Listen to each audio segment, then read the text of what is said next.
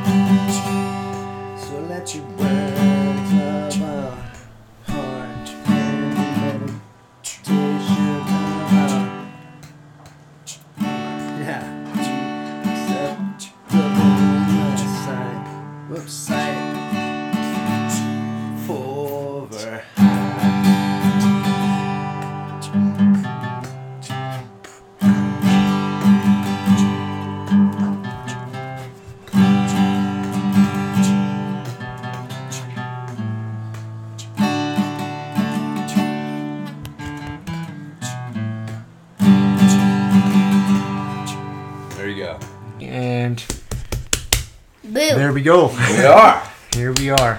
We're excited Yep. this morning. Surprised to see all the Wilsons up. Why'd you guys get up early this morning? Usually I get here, it's just. Uh, Well, be because I'm just so used to waking up so early that I just am used to it now. what time do you wake up in the morning for school? Mm, like 7:20 maybe. 7:30. 7.30. Yeah, So when I woke up this morning. He'll randomly wake up and uh, get out of bed. He doesn't always sleep in. And Shiloh has uh, that art thing tonight, her art booth. So Art booth kinda- number two. Yeah. Last time we recorded, it was the first day of her art booth. Yes. Yeah. I got. Yeah. Yeah. I'd, I'd gotten You back from helping her. her set yeah, up. you went and set up. So went really well for her. And so uh, yeah, she's doing another one. So she's all motivated to get stuff done with that. So there you go. And That's why the kids aren't sleeping till ten.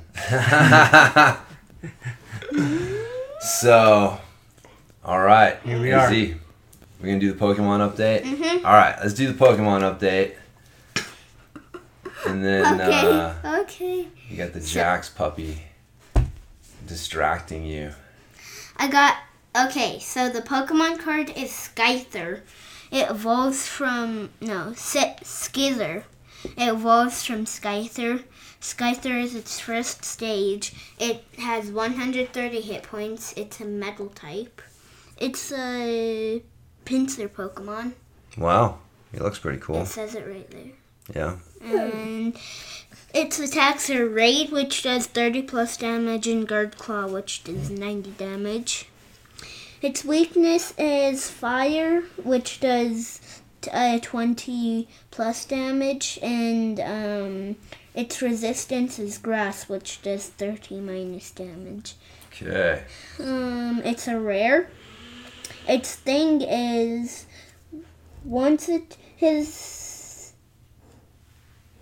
identified something as an enemy, it will continue beating them with its steel hard pincers until there's nothing left but scraps. Wow. Sounds kind of brutal. Mm-hmm. Okay. Well, that sounds uh, Brutal. brutal, for sure. So what else, man? Anything else this week? Any other updates? You had school. I did. Um, You had two days off this week. For what reason? I don't know. I usually have two days off. No, you had Monday and Tuesday off too. So, That's cool. but anyways, yeah, I don't know. Typical week for Z. That's good. Yeah. No, it isn't. I found out something at school. And what'd you found out? Oh, he has a girl that might like him. Oh man. No. oh man, does. does like him. Cause I like her, but at recess, I I heard her whisper to her friend no, I heard her friend whisper to her, "Is that the boy you liked?" Like and pointed to me, and then she was like, "Yeah." That's cool. Yes, this started with the uh, apple stem uh, coming off of her apple, and that meant that she had to marry Z when she got older because she was doing like the saying people's names and And she was twisting and it. she's twisting it, and so I, I was like, you know, she might have manipulated that a little bit. She Yeah, might it's not like an it. exact scientific method. No, but it got the wheels turning, and all of a sudden he was like, "Yeah, maybe she does like me because she's."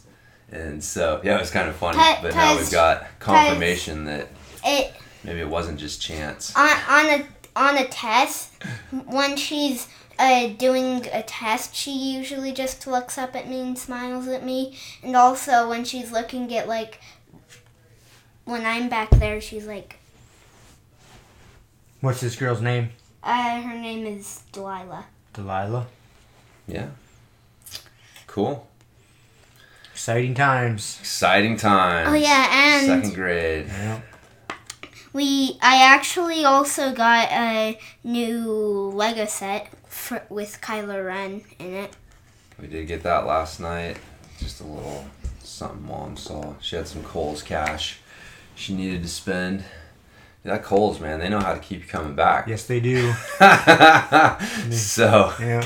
she just had to go in and she had Oh, the 'cause Kohl's it's gonna cash. expire, It's gonna so- expire. And they know So, when they get you in the door, the odds of you just spending that Kohl's cash are pretty low. You'll probably see something else that be like, oh, I could use this and Yeah, justify it. Oh yeah, that's, yeah, they're smart. They know Oh, what yeah. they're doing. they know Ma- what they're doing. Mom said that she saw a Lego set with General Grievous in it, Mm.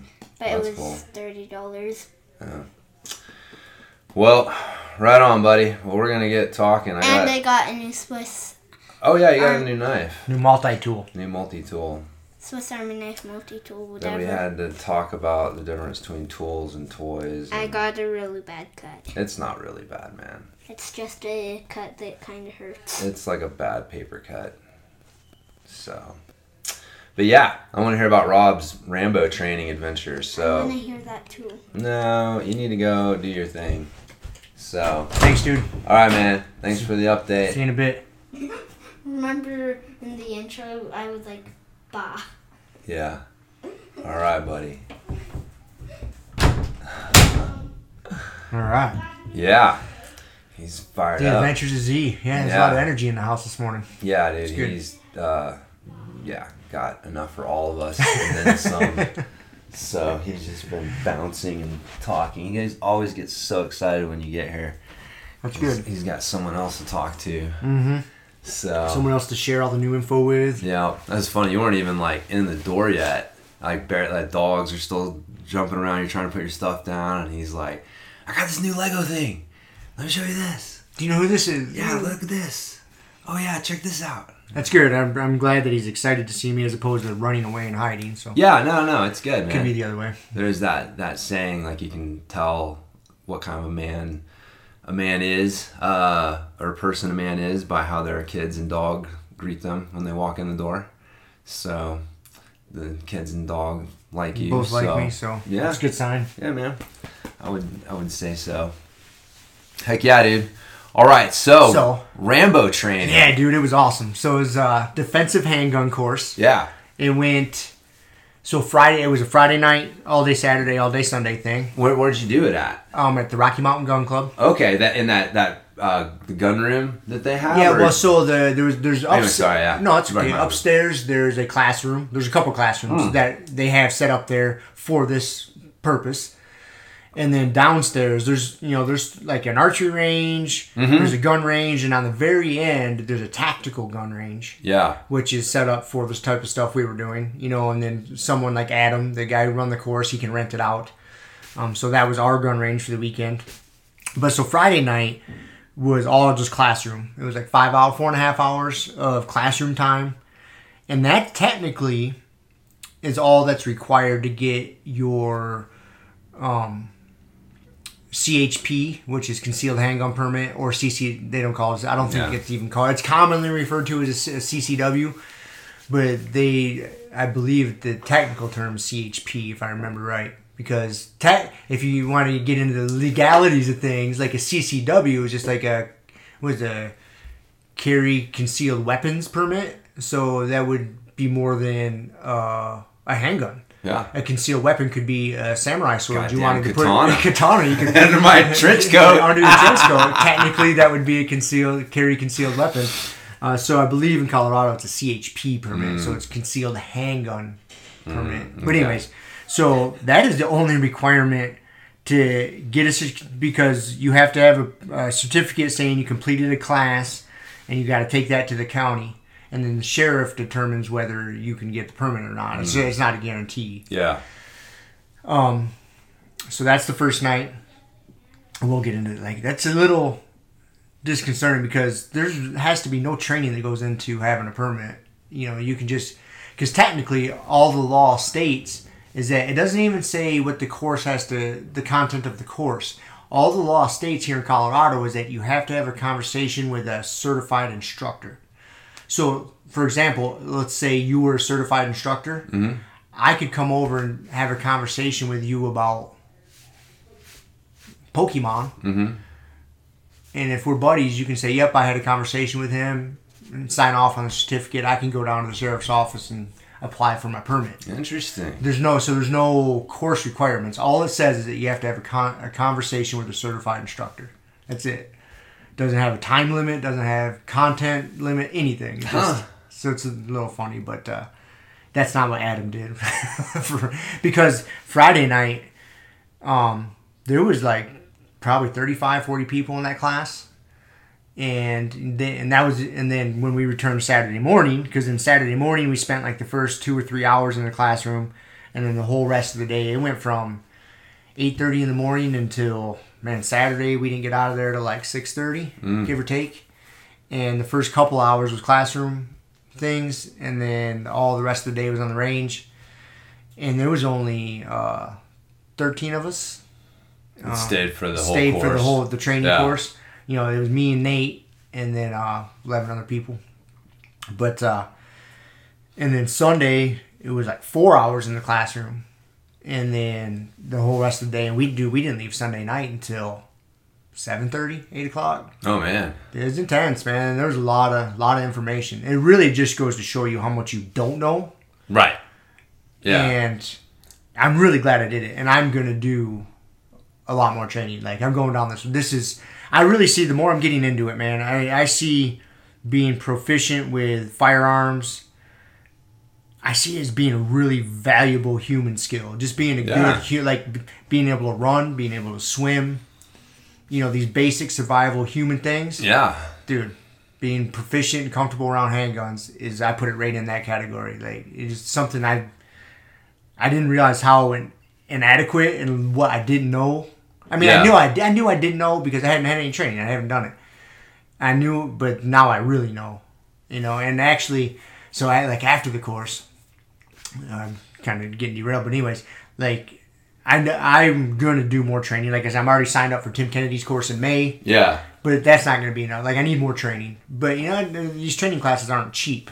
Yeah. You know, like so it's not something I can afford to do. I can't just go do a five hundred dollar class every month. You know, it's just uh, on top of spending the money on ammo. It's just not you know viable. But so I, I hit up Adam because you know I me and Adam go back a long ways. We used to teach CrossFit together, work out together all the time. I've known that guy for ten plus years. And I was like, hey man, uh, I got an idea I want to present to you. I was like, when you do these handgun classes, would you want a range helper, like a range bitch? I was like, if I could come in, and it's not something I'm gonna do every time you have a class or even you know all weekend, but like maybe on one of the days, like on a Sunday, I could come in and while you're up in the classroom that Monday, that Sunday morning, I could go in and set up all the, the targets, get everything all set up for you. And then in, because when we do a ton of shooting and there's spent shells, spent casings all over. So in between, like when people have to go reload magazines, I could sweep up all the shells for them. And in return, if there's a space available in class, I could get a little bit of training in, maybe do some of the shooting drills. If not, just even observing, watching Yeah. him correct people, watching the mistakes these people are making, and, and watching him correct would be extremely beneficial. And uh, he had never thought. He's like, man, that would be a really good idea. So I, I might be able to do that. Nice, man. me- me and him still, you me and him, me and him still have to talk. you know, get the details worked out and see if see if it's gonna work or whatever. But he didn't seem completely opposed to it. He's like, no, it's really. Was like, man, I was like, because I could free you up. That way, Yeah. you could you could spend more time with the the class would go faster because you wouldn't have to do some of the bullshit. You know, because we shoot up a target and then he wants to put up a new style target. That all takes time because all the casing's got to get swept up. You got to get all the new targets out, staple them up to the thing. Like, Yeah. it's, it takes some and he- Process. it's a process, man. It's not, and so he's doing all that himself. Yeah. And I was like, man, I can take care of all that bitch work. That's interesting. And then that way you could, if you want needed to eat, you you could take time to eat. If you need to babysit some of these newbies over there at the table, reloading their magazines, you know, handling the firearms in an unsafe manner, you could you could be over there babysitting that, and I could just be doing all the bullshit. So, and I get free training in return, Yeah. or, or at least heavily discounted training in Right. return. Huh. So Yeah. it's fun, man. It was very valuable, and the fact though that like so many people just showed up for the that three hour class, four hour class, whatever it was, and then they go get their permit Yeah. and they're not pursuing any other training, like yeah. Like, If you're gonna to, to carry, like if you're gonna decide to conceal carry, that is a big decision. Not only should you have proper training, because a lot of people don't think about the aftermath. Like and all they go because in this day and age, if you pull out your firearm and use it, you're gonna end up in court Mm-hmm. and you may be getting criminal charges brought against, brought against you, and maybe probably probably even civil charges. You know, like because if you kill the guy, you know the attacker, whatever, like his family may try to sue you. If he lives, the odds of him suing you are extremely fucking high. If you look up any self defense cases, um, so there's a huge aftermath, and you have to take all this into consideration. You know, and yeah, there's so many things I could talk about this for hours because there is there's so much to think about. Like, because a lot of people paint the picture like, oh, if you're going to decide to you know be a concealed carrier, that you're out there trying to be Batman, trying to stop robberies and all this.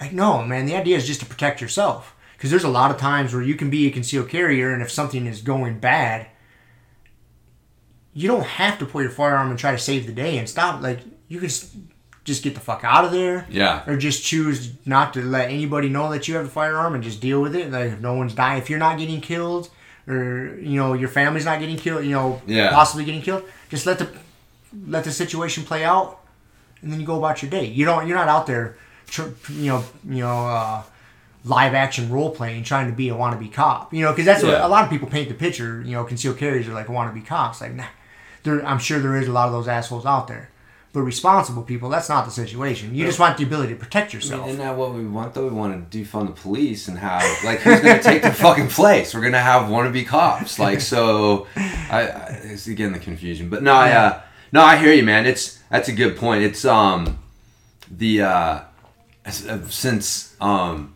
it's funny since I started watching uh, Cobra Kai, which I got through the rest of it. it's pretty fucking. It's a great show.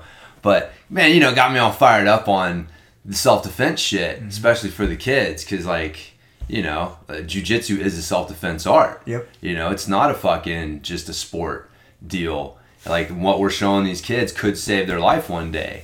And so like you have a responsibility if you're coaching kids or adults, you know, if you're coaching people with jujitsu, like you have a responsibility to, you know, make sure they got the tools that they need to handle situations properly. And so, you know, and like the number one thing, the number one form of self defense, fucking run away. run away Right, and it's, it's- like I keep hammering in their heads. The idea is like you're you're not trying to win a fight. You're trying to not lose Yep. a fight. that's it And can you lose a fight you were never in? nope Nope. That's the best way to win a fight The best way to win a fight. not get in it exactly. situational awareness and just get the hell Or out Or just get if you do have to get in it, you're not there to win it. You're there to not lose it. So you're trying to get out of it as quickly as you can. Yep. You know, like that's uh, again, you get a fucking good takedown on somebody. It's like, and you can like you get the fuck out of there. Yep. You're not sitting there like, oh, I'm gonna mount this guy now and yeah, and that's and, you know that's what they talk about in like handgun defense class. Yeah. you're you know it's not you don't shoot to kill, you shoot to stop the threat. Yeah, That's it. Once you've stopped the threat, yeah. You're not trying to win a fucking you're not trying to win a fight. You win a fight, yeah. Same thing with a fight. You're not trying to beat this guy and win in the judge's eyes. You're not trying to maim him for the rest of his life. You are literally trying to stop the threat. Once the threat is stopped, Yeah. your your job is done. yeah, You know, and uh, I was obviously we can get into the details of that. I'm not saying train to shoot somebody in the leg. That's not no. Your best way to stop the threat is you know yada yada. We can get into that, but Yeah, no, you. Yeah, your goal is to stop the right. threat. Yeah, That's it. yep, And the best way, like you said, the best way to stop the threat is don't engage with it. yeah, yep. Not don't be there. Yeah, so it sounds kind of similar. Like as I'm hearing you talk Yeah. about it, it sounds like you know that mindset just it, it goes over to you know the handguns. Yep. You know too. It's like man, you're not trying to win a fucking gunfight. No, you're, just trying, trying to not, not- lose a not gunfight. it. Yep. And the best way to do that is never fucking get engaged in one. Yep. And or you know if you have to try and disengage as quickly as possible with as minimal uh, force is necessary. But yeah, at the end of the day, sometimes you do got to beat somebody's ass. I mean, it's the only way for you to protect yourself. Uh, if, and if that's the situation, and you know, same thing. But you got to know those consequences. You know, same thing with the kids, man. It's like the difference between like having your hands up and your and your hands are open versus having your hands up and they're balled up in a fist. Yep. And it's like, man, you, it's it's so close. They're so similar, but this hands open is a completely different message to to them, to people from the outside looking, and you got to consider that. Like as soon as you ball your fist, you are considered the aggressor, Exactly. and now things change. And But so, if like you put your hands up, saying, "Hey, I, I teach that when I've taught self defense." Like, that's where I got it from you yeah, from. Yep, you can you can put your body into your normal fighting stance. You know, your staggered fighting stance, hands up, everything. But as long as Mm-hmm. your palms are open and you're saying, "Hey, man," but my hand, like literally, it's just the difference of closing Yep. my fist, opening them. It's such a different message. Like, hey, I don't want to fight. Please back up. Like, Yep. this is it. Please just stop, stop. As opposed to you put your hands. That's saying, come on. You can be saying the same words, but if someone's videotaping that, Yeah. and then it goes to court, Totally different. totally different, man. Yeah. Bad deal. Yeah, and you got to know that if you're going to engage, if you're going to employ your fucking self defense skills, whether you know, again, it just it sounds like some similarities, like whether it's the gun or whether it's your jujitsu or whatever it is, like you need to know the ramifications of what your actions are and how to handle those things appropriately because there is an aftermath There is an to aftermath. it and if you don't approach if you don't understand that and approach the situation properly like you may end up fucking yourself over uh, you know in as you're as you're doing it or whatever so i mean yeah does that sound Mm-hmm. Yeah, and dude, there's so much to consider. Even so, even like, yeah, dude, he talked a lot about this, and you know, for example, you got to think about the image you you you portray, just in your everyday life or your interactions on social media, the clothes you wear.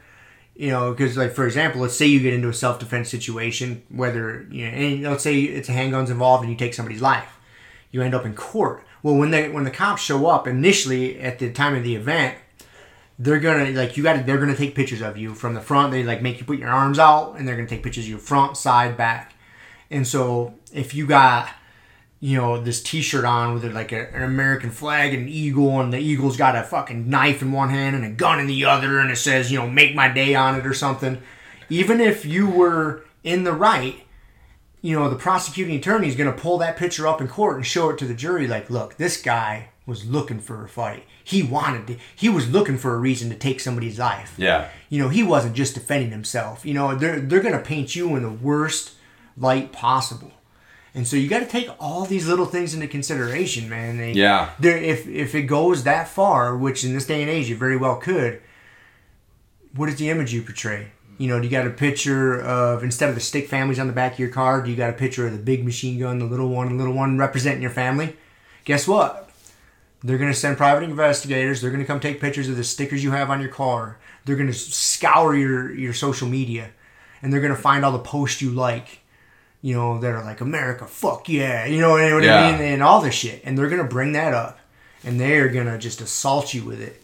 And that's going to weigh against you. yeah You know, that could definitely turn the tide in the jury's eyes. You know, and they're, they're going to try to get people on that jury that think opposite of you. They're going to try to get people that are anti-gun and freak out in the sight of guns. And they, you get enough of them on that jury, and they paint the picture right. Even if it was justifiable, you might end up in a box. You know, a steel cage. yeah So it's yeah, there's a ton to think of. It's a heavy thing, man. Like it's not a decision to take lightly. And if you're gonna get into firearms, dude, training, fucking training. You, you Yeah. you have to train. Yeah, that's the thing, man. Like if you're gonna do it and like take it seriously, it's uh, you know, again, like I'm, it's still like something. It's on my radar, something I'm gonna do. But like, just like I've, considered, it's like fuck, dude. Like if I buy a gun, I need to train, Yep. And so I got to find the time to train. Yep. I you know I don't want to. So like this, it's part of my consideration. I'm trying to like, you know, uh, I don't want to just buy a gun. It's not just a gun, man. Like, No. it's, it's, there's so much more that goes with it. Yeah, yeah, yeah. I mean, it's got to be. It's a it's a new set of skills.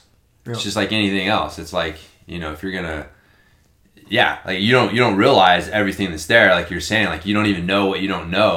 But if if you're going to go down that road, like it is just like jujitsu, man. It's like yeah, you don't know shit when you, you don't know half of what you don't know when you first step on the mat, but like you're gonna have to learn a skill set. There's a whole world behind this thing that if you're gonna use it responsibly you need to be uh, versed in. So yeah.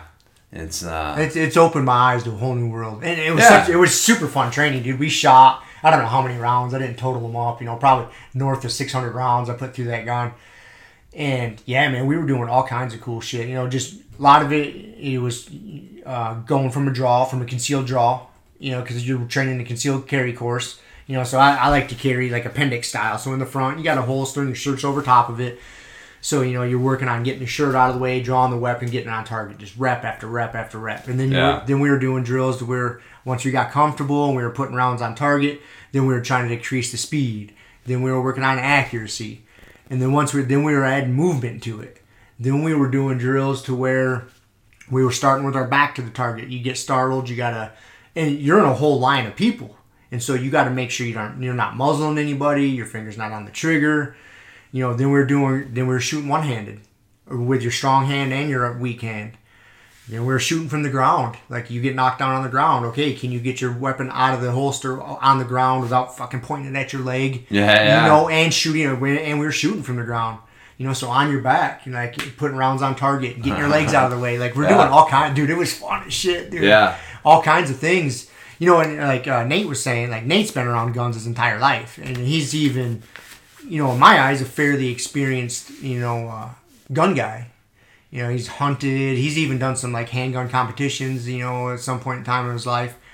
But he's like, dude, I've never had this kind of training. He's like, this is freaking awesome. He was so pumped that I talked him into doing it. Yeah. And then we're doing the next one. He's like, I, again, like him being super experienced. He's like, dude, I didn't know what, you know, what I didn't know. He's like, I've never done any of this. You know, we even, like, we did one drill to where the gun was on the ground and we had to pick it like say we you know the scenario was like your your good arm your right hand in my case got fucked up so i couldn't use my right hand and my weapons on the ground and you couldn't stage it so it was easy to pick up. So with your with your off with your non-dominant hand you had to like squat down to the ground flip the firearm over so you could get a proper grip on it bring it up put rounds on target all safely with your off you know your non-dominant hand. And it's like it's things you don't think about like but man if you need that skill you really need that fucking skill. Yeah and yeah, we were in just a ton of a ton of shooting, dude. A ton of shooting, reloading, shooting, reloading, dropping the magazine, reloading on the go, getting back on target, and not pointing the gun at your fellow classmates. And yeah it was fun, dude. Nice, It was a ton of fun. yeah yeah yeah no it'll be fun um, when i finally get down that road Yeah, you'll have to take one of those to- courses. oh yeah of course Yeah. yeah i'll uh so well cool man well that sounds like it was worth It was worth it. Worth every Yeah. penny. Oh, the thing so oh you guys going for a walk Yeah. all right Okay. We'll get back, buddy. Come on. Okay, dude. Any See opportunity to get on there. I see. um So yeah, that was my weekend last weekend. nice and then busy as shit at work. Oh, get this. Oh, it's a little subject change. So, dude, we're busy as shit at work, right? Well, one of our other drivers got hurt, so we're down him. Another one of our drivers, due to this con- contact tracing bullshit, fucking got kicked out of work for the time all last week. So, is what happened. He went to a wedding over the weekend, last mm-hmm. weekend no issues. Came back to work on Monday. Towards like towards the end of the day on Monday, um, our office gets a letter from the health department saying that this guy was in contact with somebody at this wedding. So is what happened. Actually, the groom of the wedding ended up getting sick, mm-hmm. and then I don't know if he went to the hospital or doctors on Sunday or Monday. Well, tested positive for coronavirus, and through the contract contact tracing program, he had to tell everybody he was in contact with. This guy happened to be, and so the the health department sent a letter to our office saying, "Hey, this guy was in contact with uh, somebody who tested positive.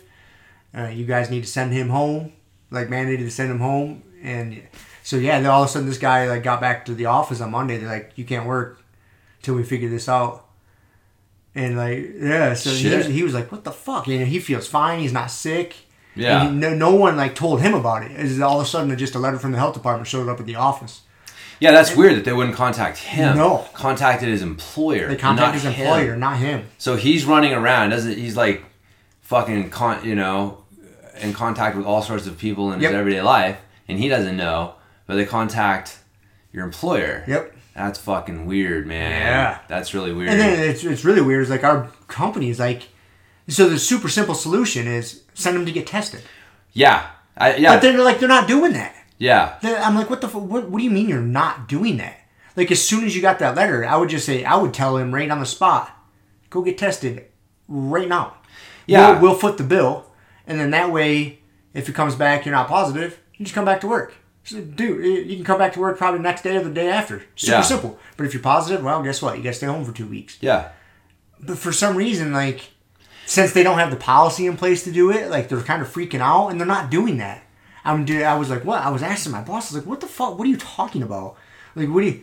Why don't you just take it upon yourself just to do this? Just tell him to go get tested.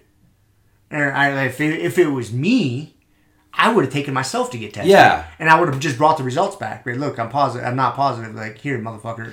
Yeah, that's the weird thing though, is like in this contact tracing thing, like I have noticed that. Like there is no it seems like there is no option for getting tested. No. If you are considered to have been in contact with someone who's got COVID, you're, it's a two week quarantine. Yeah. Like that's the only option that you have. You can't go get tested and and be cool. So Yeah. like it's I'm, I'm kind of curious to see like how this how it plays I. out. Yeah, Because if that's the case, that's fucking insane. Because yeah, just go get tested, man. It solves the problem right there. Yeah, like they're they're letting people uh, like Hawaii's uh, opening back up for tourism. But One of the things is you have to pass the, your COVID test before you go to bypass the 14 day quarantine. So I mean, like people are getting tested before they go on vacation to fucking Hawaii. To uh, they, they even have like tests that they're going to be administering on the flight.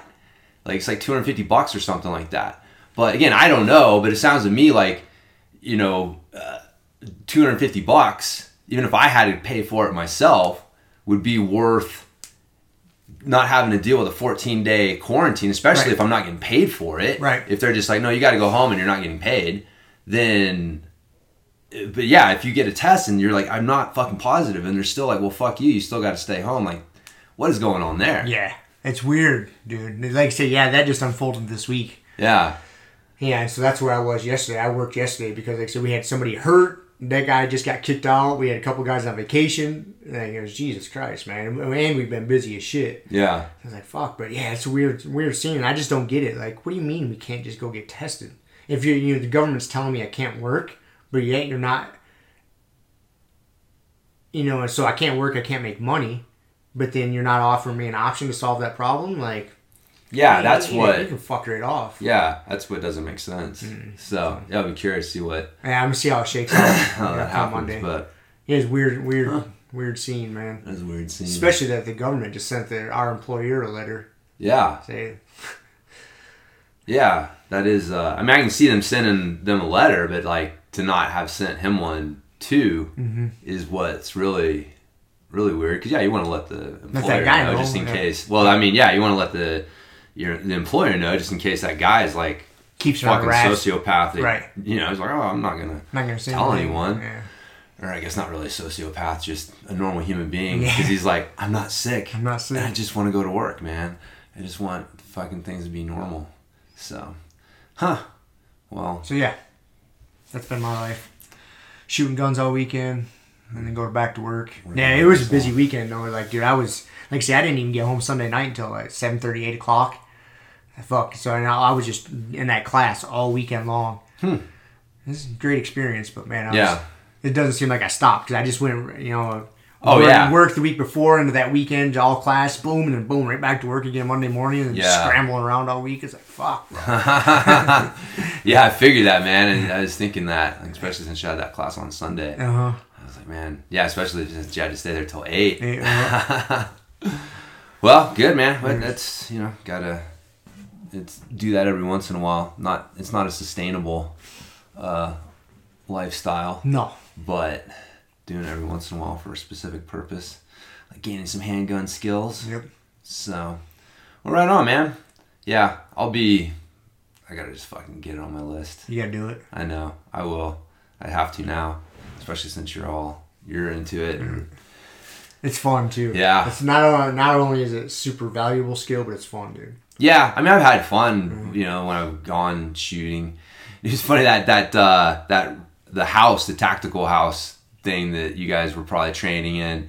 Um, Z's had a birthday party there with like Nerf darts and stuff. So it's pretty, uh, you know, pretty interesting. Like running around a freaking uh, house, you know, set up and does make it a little different than just an open open range. Because why I got like, like a car back there and Yeah, that's that's it. Like that whole gun club is really nice. Yeah. It's a nice gun club. Yeah, the little lounge room's pretty yep, the sweet. lounge. Yep. Yeah, no, that's good, man. I used to go, Shallow and I would go there and shoot crossbows mm-hmm. because you could rent a crossbow, and then you know they would give you a a couple arrows, and so unlike guns where you got to pay for the ammunition, you can just fucking sit there and shoot a crossbow for an hour, and it doesn't cost you. Yeah, and especially nowadays, ammo's so expensive right now. Yeah. It's fucking ridiculous. Oh man, I bet. Yeah. Yeah, I've thought about that. Just going and getting a crossbow, doing it fucking The Walking Dead style. What was that dude's name? Daryl. Daryl, that's right. I haven't watched that one in so long. It was so good, and then it just went so fucking far off the rails. I still liked it. Even when it went off the rails and it wasn't like the zombies were just kind of like a sub story. You know what I mean? Like the zombies were they weren't that big of a deal. No. It was, it was the battle of other the humans. There's all the other humans. Yeah. I still enjoyed it. I thought it was a cool show. Yeah, I can't remember. I don't know if I ended up finishing it all the way. I mean it's still going. Is it still going? Is Oh, there yeah. new episodes? Oh yeah, they're still going. They, they I- took care of uh, Negan. or- That's the last episode I'm like where that was yeah, that's, I, that was the last. where him and Rick had the big battle out in that middle of the field, and then you know whatever, so on. But then like, uh, yeah, like the next episode picked up after that, and I that next season I should say. And I don't you know like that season wasn't uh, like on Netflix or something, so I couldn't watch it. It probably is now, Mm, but yeah, I'd have to go back and see. But yeah, that's where I dropped off. I was like, all right, I'm just, I don't know. I lost interest in, yeah. It was one of those shows that would just frustrate you. You have like these guys, like, uh, God, was the fucking Tyrone or whatever, the big black dude, who would just like go around and like just fucking kill a room full of zombies with his bare hands. And then he gets fucking taken out by like one lone zombie because he's paying attention to something else and the thing jumps up and bites his arm and it's like get the fuck out of here man like there were so many moments like that where you're like what are you doing what is going on here you guys are acting like you're rookies at this whole thing but uh yeah overall it was good did you ever watch the one the um the fear of the walking dead yeah, I did. I tried an episode too. I was like, man, I just I it didn't like suck me in right away. Yeah. I just didn't want to invest the time into it. The first season was pretty cool, just because it like it, it kind of like here's how it started. Like it, it started, you know, actually began before like the zombie apocalypse had begun, like right at the fringes of it, and so you kind of saw like how uh, it proceeded and things, you know, went went down at the beginning, which you never really got to see with The Walking Dead because Rick was knocked the fuck out and Right. woke up after the fact. And so, like, that was the only, like, once I got past that, I, I lost interest. It's like, oh, so this is, now they're just like The Walking Dead again. So I've seen this zombies and people. But, uh, anyways, crossbows. It's a good optional. be fun. Be fun to shoot. Yeah. Yeah, yeah. So, well, shoots, man, right on. But, uh, well, you've been doing your handgun training. I've been working on my fucking Oxygen Advantage certification. so, it's pretty, uh, I've actually been reading this fucking book too called The Language of Coaching, which is really interesting because there's a lot of science behind um, coaching cues and what what's effective and what isn't. And so it's really got me thinking about I mean, really a lot of things like uh, you know, just coaching jujitsu and just even like other skills that you're trying to learn.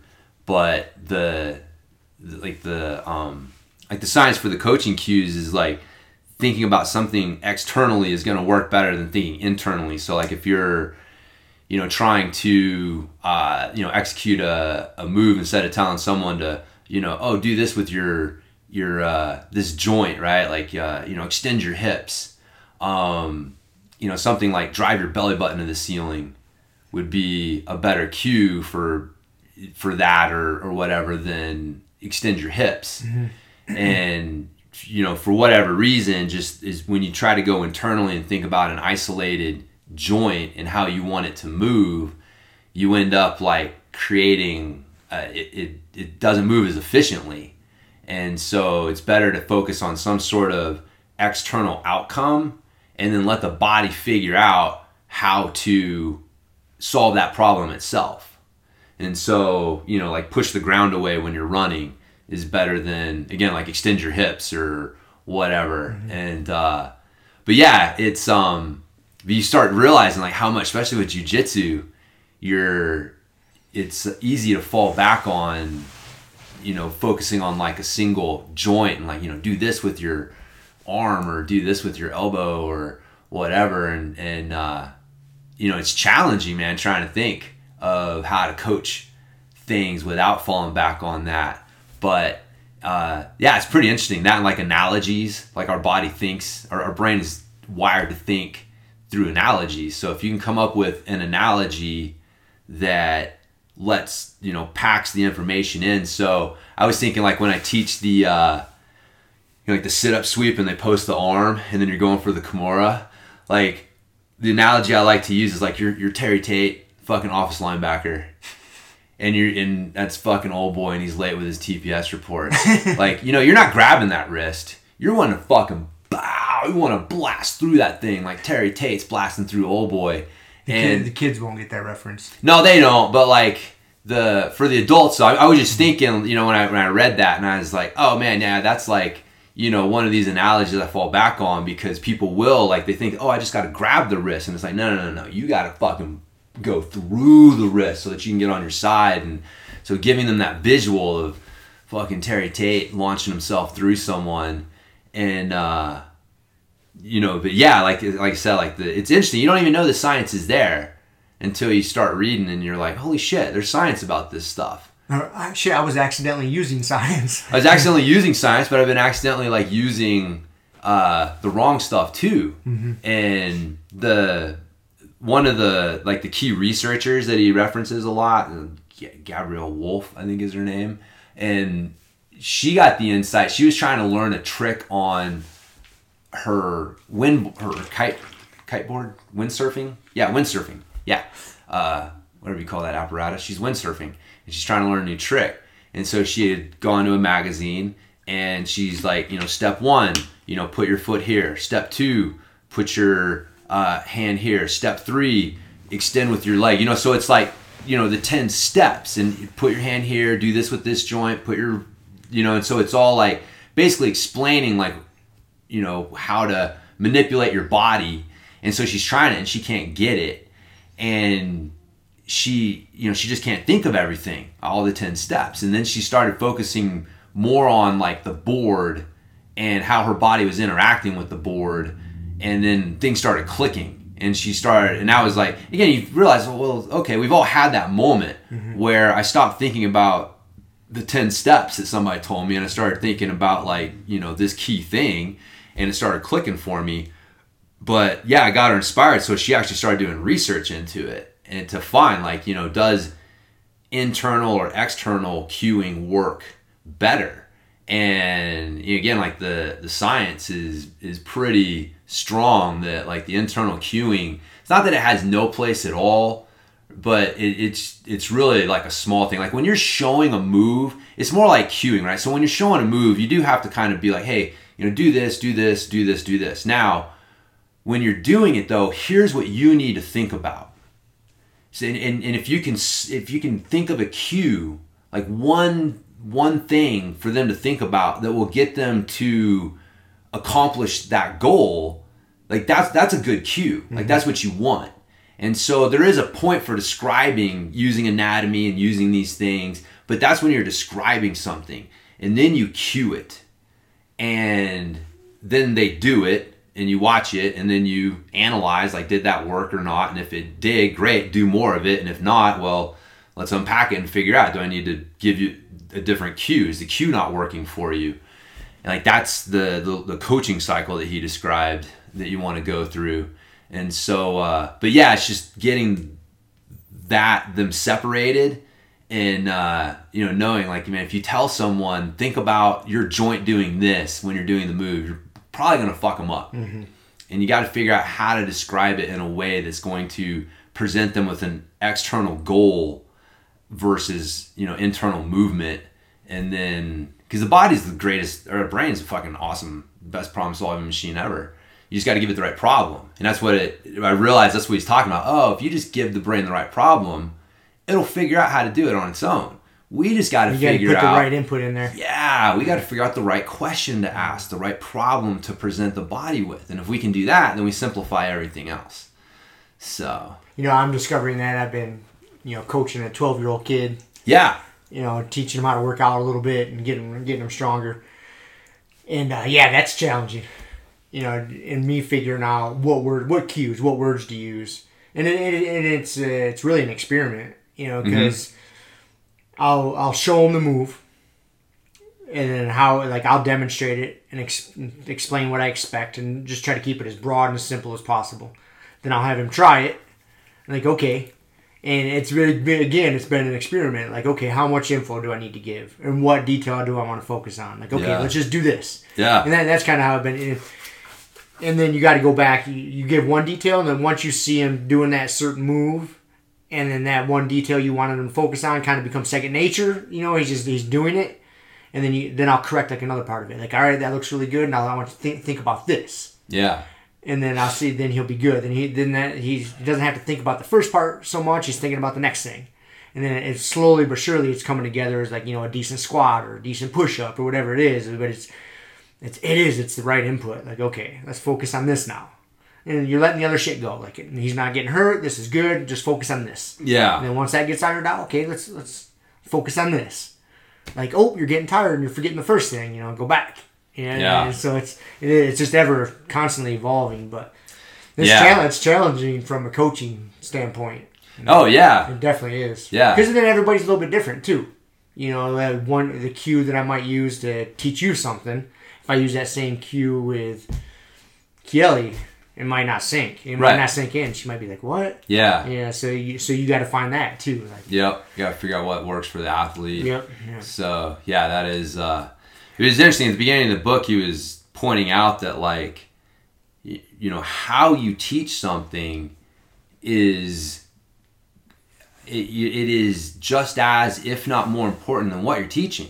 You can have the best thing in the world, and if you can't communicate it properly, you're not going to get the athlete. You're not going to get the person doing what you want. You can have a shitty program, but man, if you can communicate really well and get them executing it well, like that that's the the, the sad thing. Like, dude, a shitty program executed well with a lot of effort is gonna trump the best program in the world executed half-ass. Yep. Uh, like that's just like that. you how you do it and the effort you put into it has you know as much, if not more, to do with it than what you're actually doing. And so, if but if that's the case, then why as coaches is pretty much all of the the training that you get in you know exercises how to describe the form for the exercises and then you know program design but your ability to communicate through effective cues to really change someone's movement in a positive direction it's just not fucking discussed or, or covered. But it, it has it's has as much weight as any of these other things. And it's like yeah like i i really encourage it's called the, the language of coaching man. If you work with people on any level trying to improve their movement like as a you know strength coach trainer jujitsu coach uh, I, I mean anything anything where you're trying to improve somebody's movement quality and some skill then man, even like with your with the, with the gun training, you know, it's like not everyone knows this, you know. So taking this, like you may, you know, try to figure out well what's an external cue that's going to help me better. Like he may be talking about like keep your shoulder here or whatever, right? And you're like, okay, well, is is there some sort of external cue that will get me doing the same thing that will be better for me to focus on, sort of thing? Because not all coaches know this too, and so as an athlete, you know, you being able to maybe filter, you know, an internal cue that's coming from a good place and figure out some sort of way to turn it into a, a more effective cue for yourself um, is super helpful. But yeah, I, I, I highly recommend anyone. What's it, what's it called again? the language of coaching. I'm gonna put that in my notes while we're Yeah, thinking about it. yeah, you'll dig it, man. Especially working with uh, working with Rue, you'll because you're you're you're like me, man. Like you know, if if the athlete, if the person's not doing what you want them to do, it's your fucking fault. It is your fault. Yeah, it is. Yeah, and you need to figure out what you need to do to help them do what you want them to do. And I've never found a better like this book is I wish I'd had this when I first started coaching. It's one of those cliche things. But I've never I've never come across a better resource that teaches you the practical skills for how to Nick Winkelman. do that. Yep. Does that sound right? That's him. Yeah, I saw him talk on this subject a few years ago at, uh, at one of the Perform Betters that I went to, and he was talking about doing a book, but I didn't realize it took him this long. Like it just came out, but yeah, he's been into this for a while. I remember him talking about the the science behind internal versus external cueing, and you know how to you know use it effectively and but yeah, it's pretty fascinating, man. He goes into like how the brain works and forms memories, and because that's what you're trying to do. Like you, you're really trying to form a memory for how to move properly that they can access, and and so understanding like how people are able to do that helps you understand also like what's why you don't want to give them too much information. Yeah. You know, also uh, what's interesting is that the types of cues because you have close external and far external. So like if you're doing a uh, like a bench press for example, right? And you think about okay, I want you to um, I don't know. I'm trying to think like what's a good fucking example. It's like you know you're you're thinking about external, but it's something you know close in. So you're like you know I just want you to I don't even fucking know. I, I'm I'm drawing a blank on a good example. He does he does a really good job of breaking it down when you hear him because he uses like you know sprinting for example. So you know like drive your knees up like you're trying to break a pane of glass. Mm-hmm.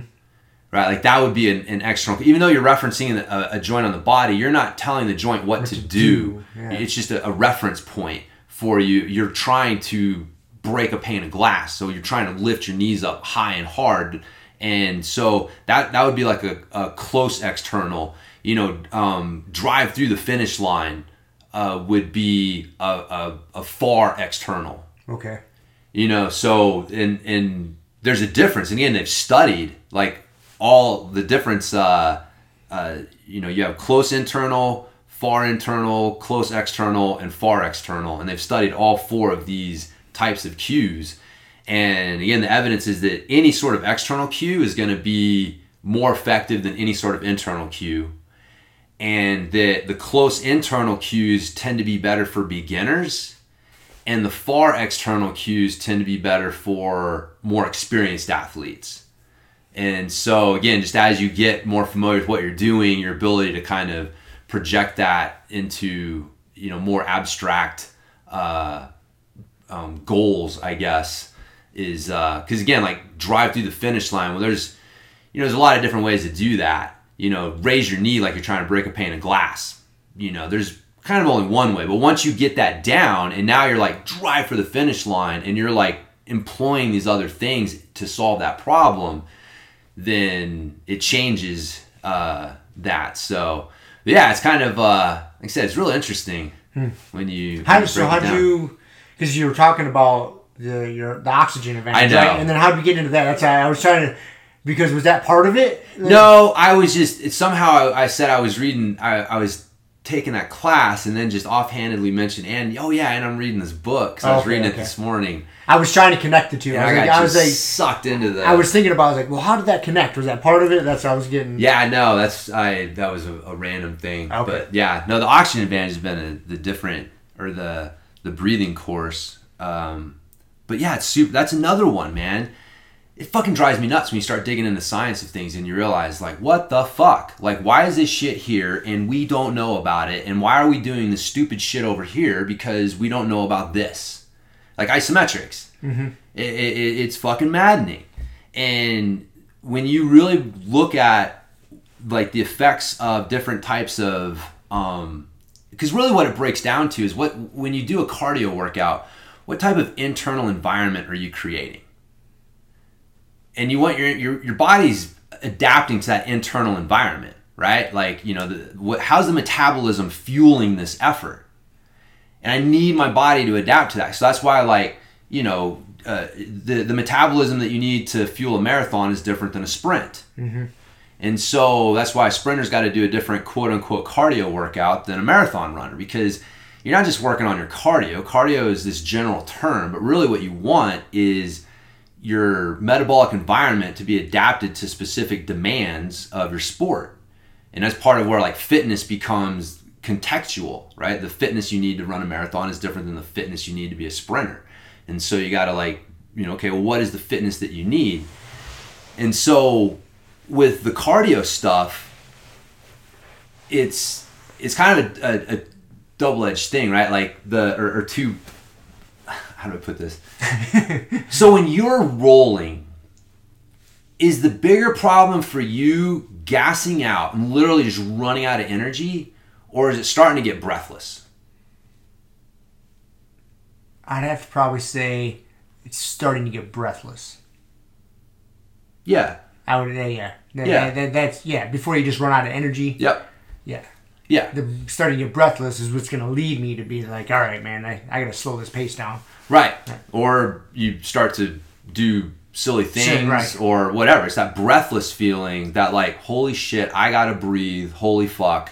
Yep. Like that's the feeling. One, that's the one that we all fear. Mm-hmm. I mean, let's just be honest. That's that's the when when Vince Lombardi said fatigue makes cowards of all men. Mm-hmm. Like that's what he was talking about. Is that breathless feeling? That's what turns you into a fucking coward because you're triggering your lizard brain it's like this this this uh you know primal survival switch that's getting flipped. It's not a cardio thing. You're not literally out of energy so you can't continue to fuel the movement. Your brain is taking over. Like the, your little fucking lizard brain is taking over. That's a different thing right? I mean you'd, you'd agree like and and so when you're especially for us as grapplers you if the breathless feeling is your biggest enemy and the thing that you're trying to avoid well that's what you need to be training. And so we get it mixed up because when you do high intensity intervals and you know real hard cardio work you're breathing hard but it's not the same thing as being breathless. Mm-hmm. And so it's that breathless feeling that you're trying to train but we're, we're working on breathing hard. And and so the the internal environment that triggers the breathless feeling is a rise in CO2. It's your carbon dioxide levels rising. It's not a drop in oxygen. Like your oxygen has to drop to like 50%, oxygen saturation has to drop to like 50% or less for that to start triggering shit in your brain. It's this it's the rise in CO2 levels that triggers that breathless feeling. And so like that's what you want to be training right? It's like, okay, I want to train my body and my brain to better adapt to the metabolic environment of what's known as hypercapnic. It, like capnia is your your carbon dioxide level. So if you've got hypercapnia, you have higher than normal levels. If you've got hypocapnia, you've got lower than normal levels. And so the the breathless feeling is triggered by hypercapnia, like or you know at least Elevated elevated carbon CO2 levels. levels. So that's what we want to train, right? Mm-hmm. But when you do intervals and you do like traditional cardio training, your CO2 levels don't change. If anything, you may go hypocapnic because you're breathing so hard, you may be blowing off more CO2 than you need to. So you may be actually driving your CO2 levels down a little bit. And your blood oxygen saturation drops to like, you know, the, the low 90s, which isn't that big of a deal. When you're doing the CO2 workouts, the fucking breath holding, the, the, the hypercapnic workouts from the oxygen advantage, you're, you're seeing your uh, CO2 levels rise and you're seeing your oxygen levels drop into the 80s and 70s. I actually did it. I had my pulse oximeter. I, I don't. I got to get another one maybe. It said I was getting down to like the high 60s. Really? Yeah, yeah. I mean, dude, it's hard, man. I'm fucking. It's like you- you're having to really work to fucking keep the the the, the panic feeling at bay. That's what I'm saying. You have to work to keep from freaking out. Yeah, the, the the term he uses that I like was relaxed suffocation. Those two words have never ever gone together in the history of No, but it English- makes that's English what you're language. looking for when you're doing these workouts, right? Because you're not only wanting to put yourself in this hypercapnic state, you're you're wanting to train the body to be able to relax into it. So instead of it being this like fucking tense thing, you got to like, "Ooh, okay, all right, and and it, it it's you're still tense, right? But you're able to relax into it. It's like doing your you know 100% on your isometrics right? Like there's if you get too like there's a there's kind of a relaxed tension that you mm-hmm. have to have to generate maximum amount of tension.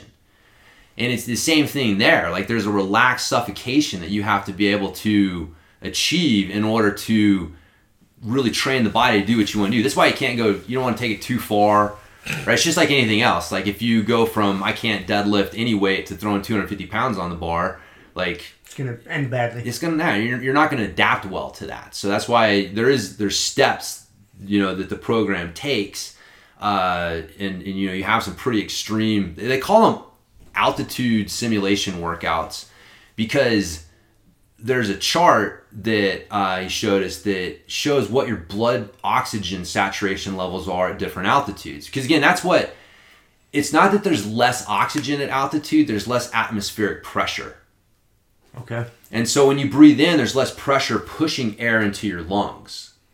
And so there's less air that gets into your lungs. And so that's why you have less oxygen in your lungs at, or, you know, air, whatever, uh, in your lungs at altitude compared to sea level. It's the, the Less atmospheric pressure. Forcing it in. Right. Gotcha. And so that's why you'll find as you go up, your blood oxygen saturation levels drop because you're just not getting the same amount of air into your into your system. And so you can see at different elevations where your blood oxygen saturation levels are. So like man, if you drop your blood oxygen saturation into the 80s, that's like being at like 14,000 feet or something like that. Yeah. Like like at the top of Mount Everest, the highest point is like 60%. Who? And so, yeah, and that's why it's like the death zone. Like you can't survive there. You're going to die if you stay in that in that state. But what this is is intermittent hypoxic training. That's the other thing is you get hypoxia, which is lowered oxygen, and you get hypercapnia, which is raised CO2 levels. So that metabolic environment does all sorts of crazy shit for you. You know, it also helps improve your anaerobic buffering capacities because as you hold your breath, your body continues to, you know, use energy. But because your oxygen levels are dropping and you don't have enough oxygen, the hydrogen ions don't get metabolized. And so they get turned into lactic acid and all this stuff. And so it basically creates a small anaerobic effect in the cells themselves because the cells aren't offloading CO2, so they're holding more CO2 and they're getting this anaerobic reaction to the lowered oxygen levels. And so you're getting like a, a buffering, um, uh, you know, um, result, right? Like your body gets better at dealing with that metabolic environment, which is what you want, right? Like you want, if you want to get better at uh, your anaerobic efforts, like that's what you're looking to do. You want your body better at buffering lactic acid. And so that helps improve that, you know, helps improve the CO2 tolerance. And so, uh, yeah, man, it's really interesting when you look at it and you realize like, oh, we've been fucking going about this wrong. Like there was, there was a doctor in the 40s who uh, his name was like Walker or something Walker, and he for whatever reason had didn't like CO2. Like up until that point, CO2 was recognized as having like therapeutic effects, and it was used with people like epilepsy and um, like anxiety, and so. But then he comes along and he's like one of these. It's so crazy how you can look back and find like one influential figure who had a way of looking at something and he influences an entire field even though he was wrong. And it takes forever for the field to recover from that. And that's what happened here was this guy came out and started saying like CO2 is this poisonous gas. You know, it's worse than urine in your body. You need to get rid of it. You don't need, you know, we don't need to be using it for therapy. And, and so it all became all about oxygen. The more oxygen that you had, that was better. And the, and the less CO2, the better. And so that's why we have, why we look at it the way that we do today. And we go about trying to improve cardio the way that we do is because of this one fucker in the 40s. And so, but yeah, the science is coming around. Um, also, how the the the hypercapnia um, influences HRV. There's a lot of fucking science behind breathing and how it influences HRV, and that's where like the real hard science is. So people who are all like, you know, oh, breathing, whatever. it's like no, no, no, no, no, dude. There's a, you know, HRV is a like there's a lot of really hard science behind how uh, like different breathing patterns, diaphragmatic breathing, nasal breathing, all of these things positively influence HRV. And and so again, like it's not just, you know, saying shit. There's fucking so much hard science. And again, that's what's frustrating is like, wait a minute, why are we not privy to this? And so the thing with these workouts is because the breath holds on the exhale are the stress, you don't have to have a lot of physical stress. We did a little bit with the push-ups and the and the squats. Squats last couple weeks Yeah, ago. Yep. physically that wasn't hard. Right. Like mentally and like cardio wise, it was Not- that's, yeah, it's difficult. it was difficult yeah and so like the the walking workouts and stuff we have ones where you you know you walk you warm up by holding your breath on the exhale for like 10 to 15 paces uh, and then you start ramping it up and you start adding like five paces and you start running as as the air hunger gets stronger and then you know the six little minimal breaths at the end just to really kind of force the the hypercapnic state even further. And yeah dude it's difficult but it's uh but you can tell like that i mean that's the feeling though. Like that's that that breathless feeling that you want to train. And it sucks you don't want to go there because you're like what the fuck am i doing? This is i'd rather do hard ass intervals but it's way more effective for your body but physically it's not that hard right? Like Right. physically it wasn't hard but m- mm-hmm. metabolically it was a bitch for your body. So it's just like isometrics. It's a way for you to you know you're, you're wanting to develop general with isometrics you're developing tension skills right? Like deadlifts don't make you better at jiu-jitsu you're hoping to develop a general tension skill with your hip hinge. Mm-hmm. And you're hoping that that general tension skill with your hip hinge will have some transfer over to things you do at jiu-jitsu. So it's really that that tension skill that you're wanting. And that's what isometrics allow us to train is that tension skill.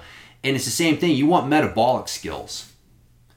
And and so the the the, the hypocapnic training you know the, the workouts from the oxygen advantage they allow you to challenge those metabolic skills but again in a much less physically intense way so now you have more energy and more time because you still need to work hard but guess what you work hard doing fucking jujitsu right.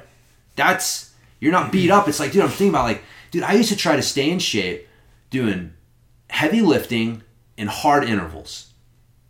And wondered like why the fuck I'm sore, tired, beat up. I got to do mobility and foam rolling all the time.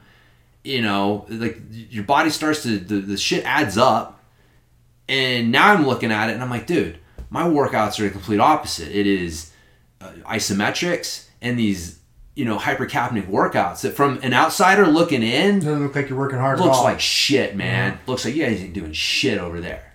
But it's way more effective for what I actually want, which is to improve my fitness for jujitsu. right. And yeah, so yeah, I'm all fucking pumped, man. It's it's complete. It, it was it was the, the isometrics were kind of the start of it, but this Uh-huh. rounds it out, man. This is like the cardio side for the workouts that we because isometrics have a cardio component for sure, but you know there was this yeah. rounds it out. Yeah, that makes I like. Yeah, it does round out because we've we've discovered the isometric training is a great way to build and maintain strength for jiu-jitsu without taking away from jiu-jitsu. Because you do your traditional strength training, and that zaps you for jiu-jitsu. Yeah. your jiu-jitsu training suffers. You know, just because you can't recover enough, especially you know we're getting older. but so we've discovered, oh, isometrics, you can still be strong and get strong, and you can still have a good training session.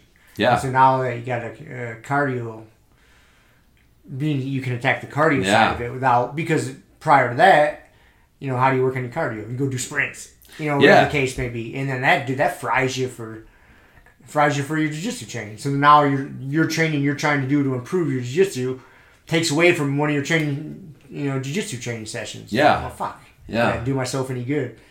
yeah, yeah, man. No, it's uh, At the beginning, of Grumpy Guy Dale, hey, you should do some of that breath hold stuff. Yeah, no, that's what I've been doing. I've been starting with that, doing that first, and then doing the ISOs uh, and, and all the other stuff after that. And it doesn't take that long. I do because I, I mean, I'll run the show today. I'm Yeah. assuming, but I have you do the beginning part with the breath hold and stuff. Cool, yeah. And then I'll run. Yeah, we'll do the we'll do the walking, running Okay. one. All right. So yeah, you'll like that one. but dude, you can do it on a bike. You know, your exercise bike. You know, it's just it's about the paces. Like once you get the the pattern, it's like oh, you know, it's it's not rocket science. Mm-hmm. You, and you start to like you you're you know okay, I'm gonna go for you know 20 pedal strokes. Dude, the Airdyne bike's hard as fuck. I was I was just as you were saying that I was just thinking how not great that would be. No, no, because you got the upper and the lower body working. and you're trying to hold, you know, you know, hold on the exhale. Yeah. You're gonna freak out really fast. Dude, it's Your body, your mind's just gonna be going. Like, Yeah, it's it's tough, man. But it's uh yeah, man, it's, it's fucking awesome. Like I'm I'm really pumped. I'm glad I took the the course because it's Patrick uh, Patrick McKeown. Like he's so passionate about this. And he's he's so into the science. Like he's just pulling up this study and that study and the other study and here's what this thing's saying. And I'm just like, yeah, I love this shit. And I can see other people in the group are like their eyes are glazing over. over, and it's like, man. But yeah, I I feel the better I understand something. do you guys do like a like a weekly Zoom meeting or something? Is that It, there's seven classes. There, uh, so we did three last week. We were supposed to finish off this week, but he had something come up, so we did three this week, and then we did uh, Sorry, one. we're taking Shiloh. Oh, okay. Bye. what's up, Buck? All right. Oh, you guys are all wet. We'll see you after the Okay. See you. Good. See ya. I'll be back. All right. Love you. Love you. We're all leaving. Okay. I know. All right. yeah, Shell's got a friend she's uh she's hanging out with, but yeah, it's a Zoom call that he does.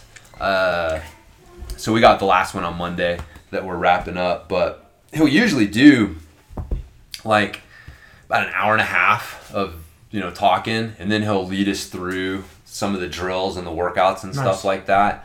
So yeah, it's been uh, it's been good. I've, I've really really enjoyed the uh, the info and insights and shit. So now I've got some new stuff. Oh, that's right. He was he. We went over Wim Hof Oh, method. really? Yeah. So he uh, was. We actually pulled up the the study, the famous study that was done on Wim and the the volunteers, and they got injected with the Some sort of virus. yeah, or some sort of virus, and and they were able to trigger the immune system response, and uh, and yeah, so we were looking at it, and he was, you know, it's he's he's saying like you know you can use them both, right? Like they're not incompatible with each other, but you just got to look at like well, what's the what is the Wim Hof method doing?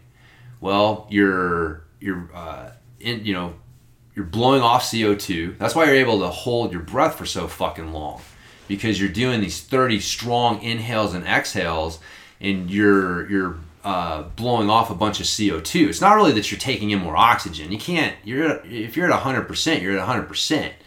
So it's that you're blowing off a bunch of CO2, and so those blood gases, you know, uh, that ratio changes, and then it takes a long time before the CO2 levels rise to the level where they start to trigger, hey, you need to breathe.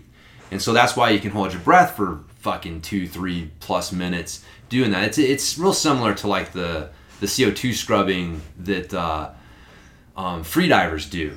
Okay. It's the same idea. They're trying to get rid of as much CO2 as possible, but that's where the danger of blackout comes in because you can have your blood oxygen levels drop to 50% or less, and those CO2 levels haven't raised to the point yet where it's triggering the need to breathe. And so that's where the deep water blackouts and all that shit happen. That's why you can pass out with the Wim Hof method. I've been, I haven't passed out yet, but I've came pretty close. Yeah, yeah, yeah. But that's that's why. And so you're creating a in in the inhale, the exhale is going to affect the like the the is this a stress response or a uh, recovery relaxed response? Right. So if you have a long extended exhale, it's going to be more parasympathetic, more relaxing. And if you have a short, strong exhale, it's going to be more sympathetic and get you, uh, you know, trigger the, you know, more of a stressor. And so again, the Wim Hof is it's a stressor. Stressor. Yeah, I mean, you see the adrenaline levels rise and all that stuff from it, and so it's a you're creating a stress response.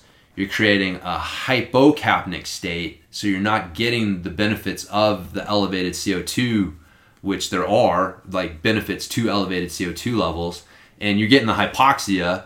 And so again, there's something going on there, but like once you understand how to evaluate breathing from you know what, what's happening biochemically, what's happening with the blood gases, what's happening um, biomechanically, like how is this breathing being driven? You know, is it diaphragmatic? Is it nasal? Is it mouth? Like you know, what are the mechanics behind it?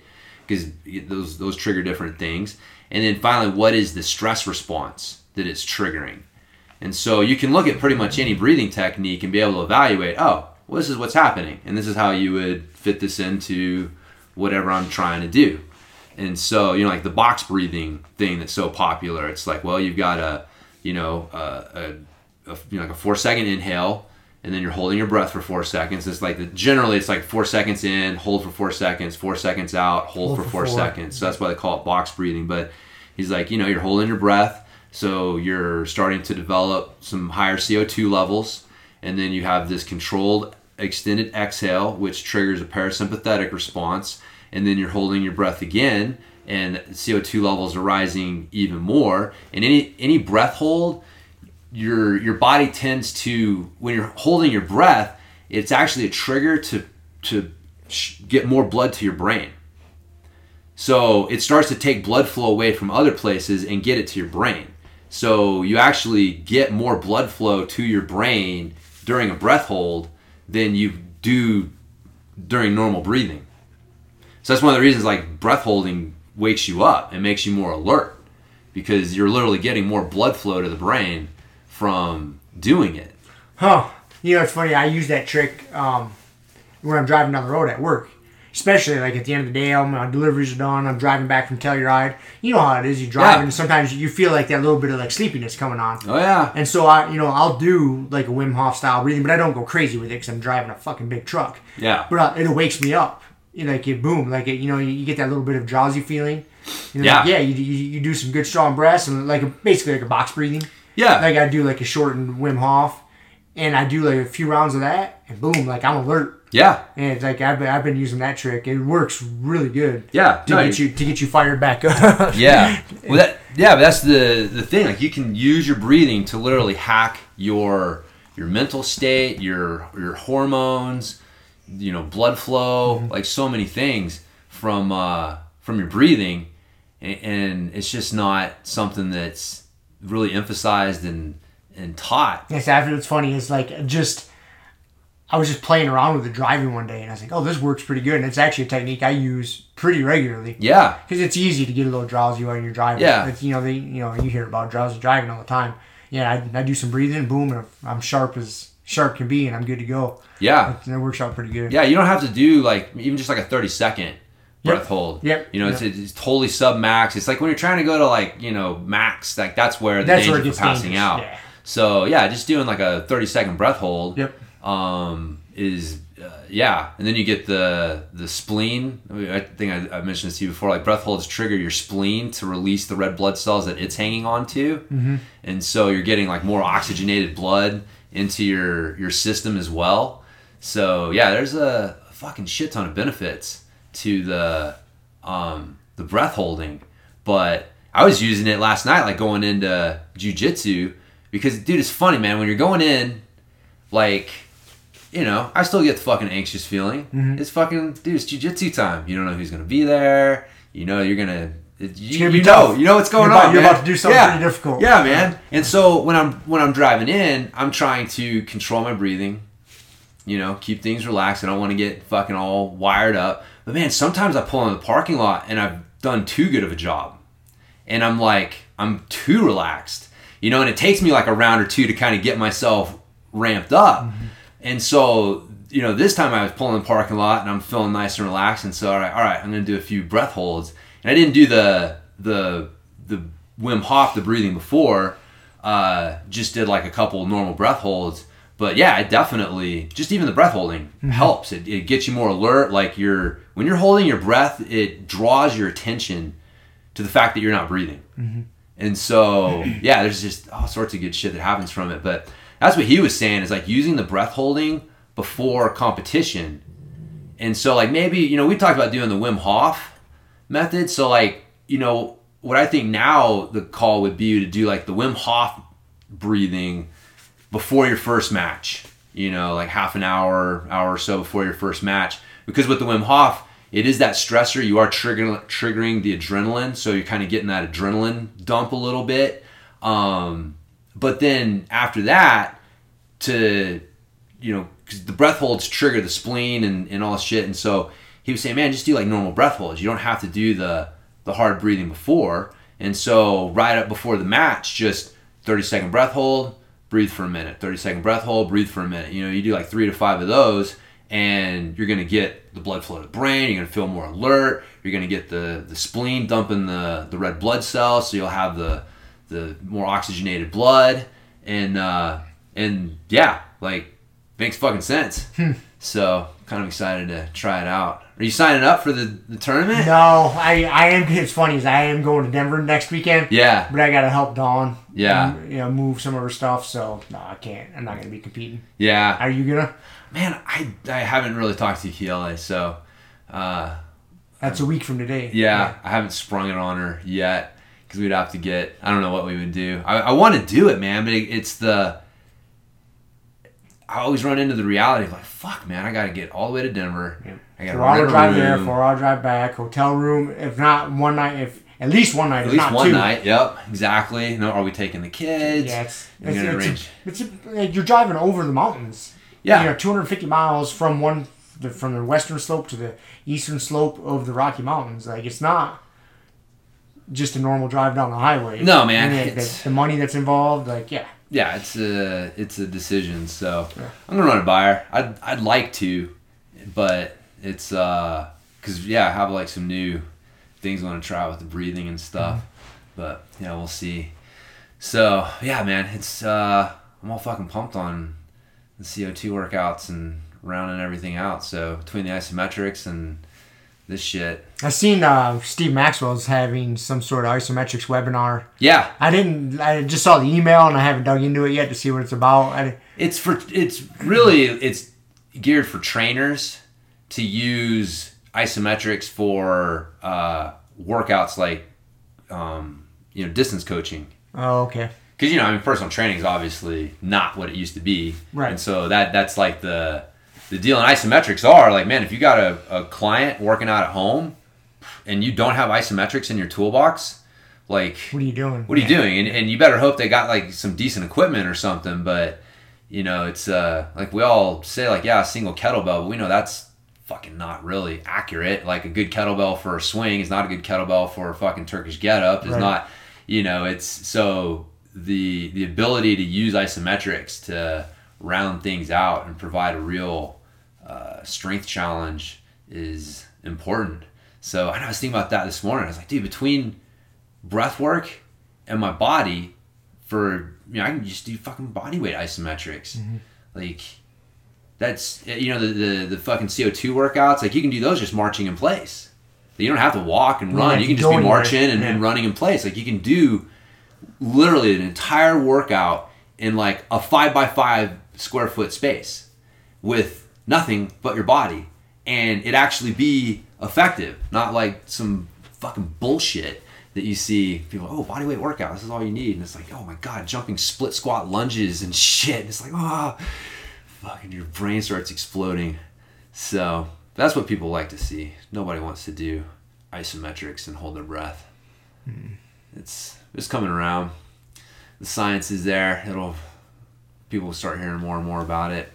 It is one of those things man honestly in 10 15 years i'll i'll guarantee you isometrics and like this style of cardio training is going to be Way more common. way more commonplace yeah. I, I I'm starting to hear more and more about isometric stuff. yeah me too man. You, you listen to fitness, you know, oriented podcast and different talks. Like it is becoming more and more common. it is yeah i think people are really We've been at it for what three years now, yeah and Yeah. yeah, it's it's coming around. yeah It's definitely being mentioned here and there, but yeah it's still yeah people are yeah it's it's got a fucking shit ton of benefits it's easy on the body so but it is a uh it's it is it's harder to measure progress like that's one of the things you can't you know it's not weight on the bar and all that stuff but man that shit is so fleeting and it, it's uh, i was talking to with my buddy mark the guy got me in the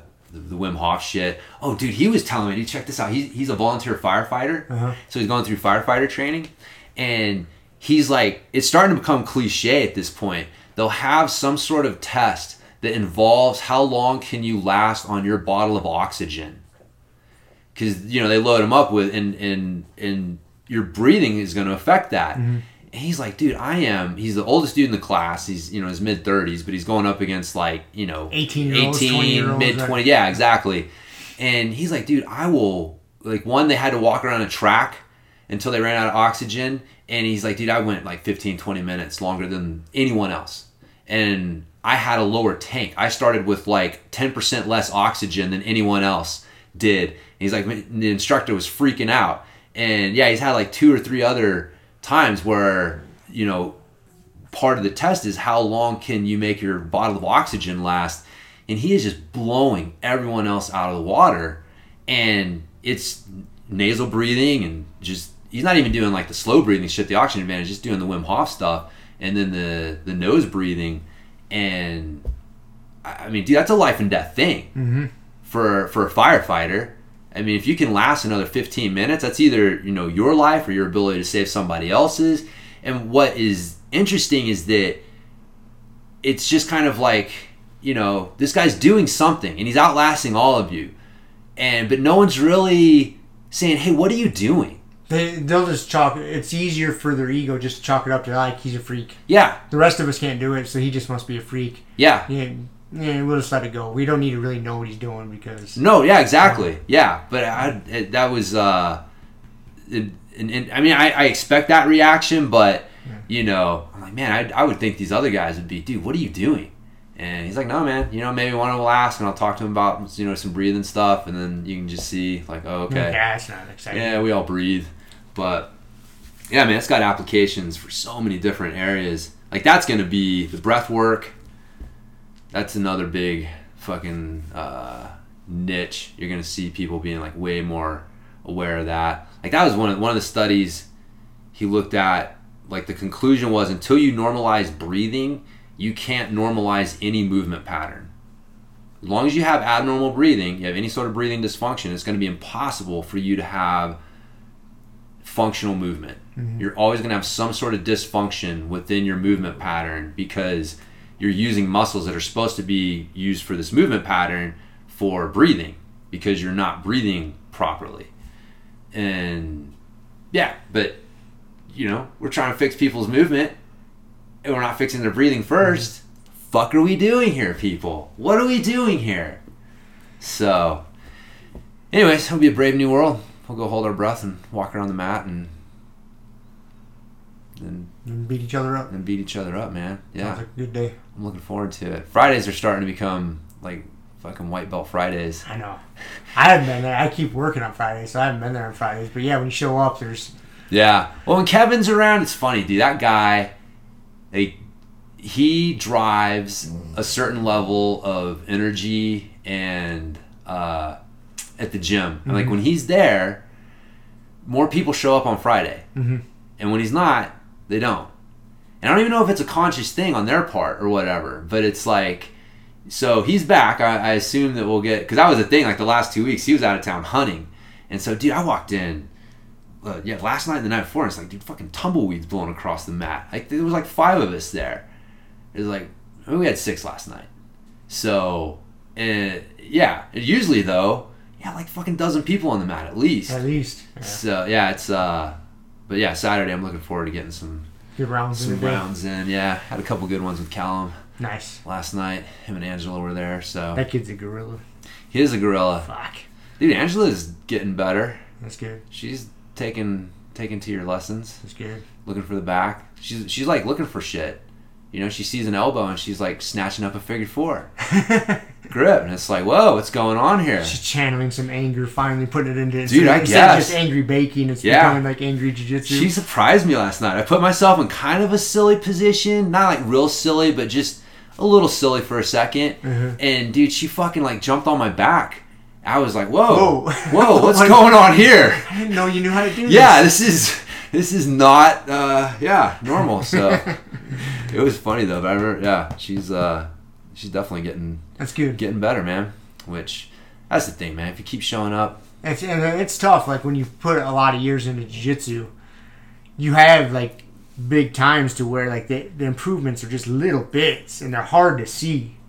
And then all of a sudden you'll get like a nice little bump. You're Yeah. like, oh, this person got better. yeah, yeah, Yeah. yeah, yeah that's uh that is good. That's what I'm seeing from my gorillas at at Fruta. I think they'll be there today. Well, they, Yeah. So that's good. yeah, yeah, we were doing like Shark Tank rounds on Thursday with those two dudes, man. Fucking Ken and Adam. Those guys are They're both huge. big dudes, man. Yeah, and uh, I went over single leg X and ankle lock shit on a couple weeks ago, and Adam is Oh, like, God. oh, He's so he's so long. Yeah, He gets you in like X guard, any sort of X guard, and just can extend you out. yeah. Like, good lord. I know, gonna- dude. He's like be a trouble. he's like a fucking giant version of me as a white belt because he, all he wants to do is pull you in a closed guard or single leg X now. Like mm-hmm. that is what he's doing, and he he won't Mm-hmm. He's got get up. The, he's got the build for it too. Yeah. His, his dude, he's so tall. Yeah. His limbs are so long. Dude, as soon as he figures out to get an elbow underneath him every once in a while and not just stay flat on his back, again, it's like, it, but that it took me forever to figure that out because you're so. My legs are more mobile when I'm on my back, and as soon as I go to my elbow, it's like a little less mobility on the lower body. But you know, him and I were talking like we both come from a cycling background, and so he's like, I just I feel really comfortable using my legs. I like using my legs, and that's how I was. And so that's why, like, on your back, and you feel like you can move your legs around more, you're in better shape.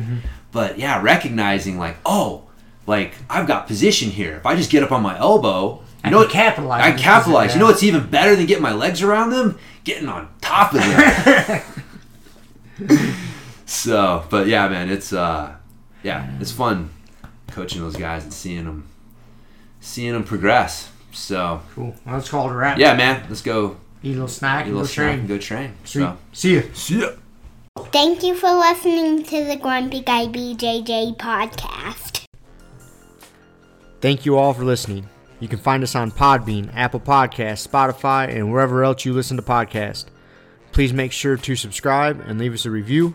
It really does help and will allow us to keep putting out episodes. If you have any questions, comments, or ideas, hit us up at grumpyguybjj at gmail.com. Also, go to our website, grumpyguybjj.com, and get signed up for podcast updates and get our free BJJ Improvement Starter Kit. That's it for now. So get on the mat, train hard, and talk to you all next week.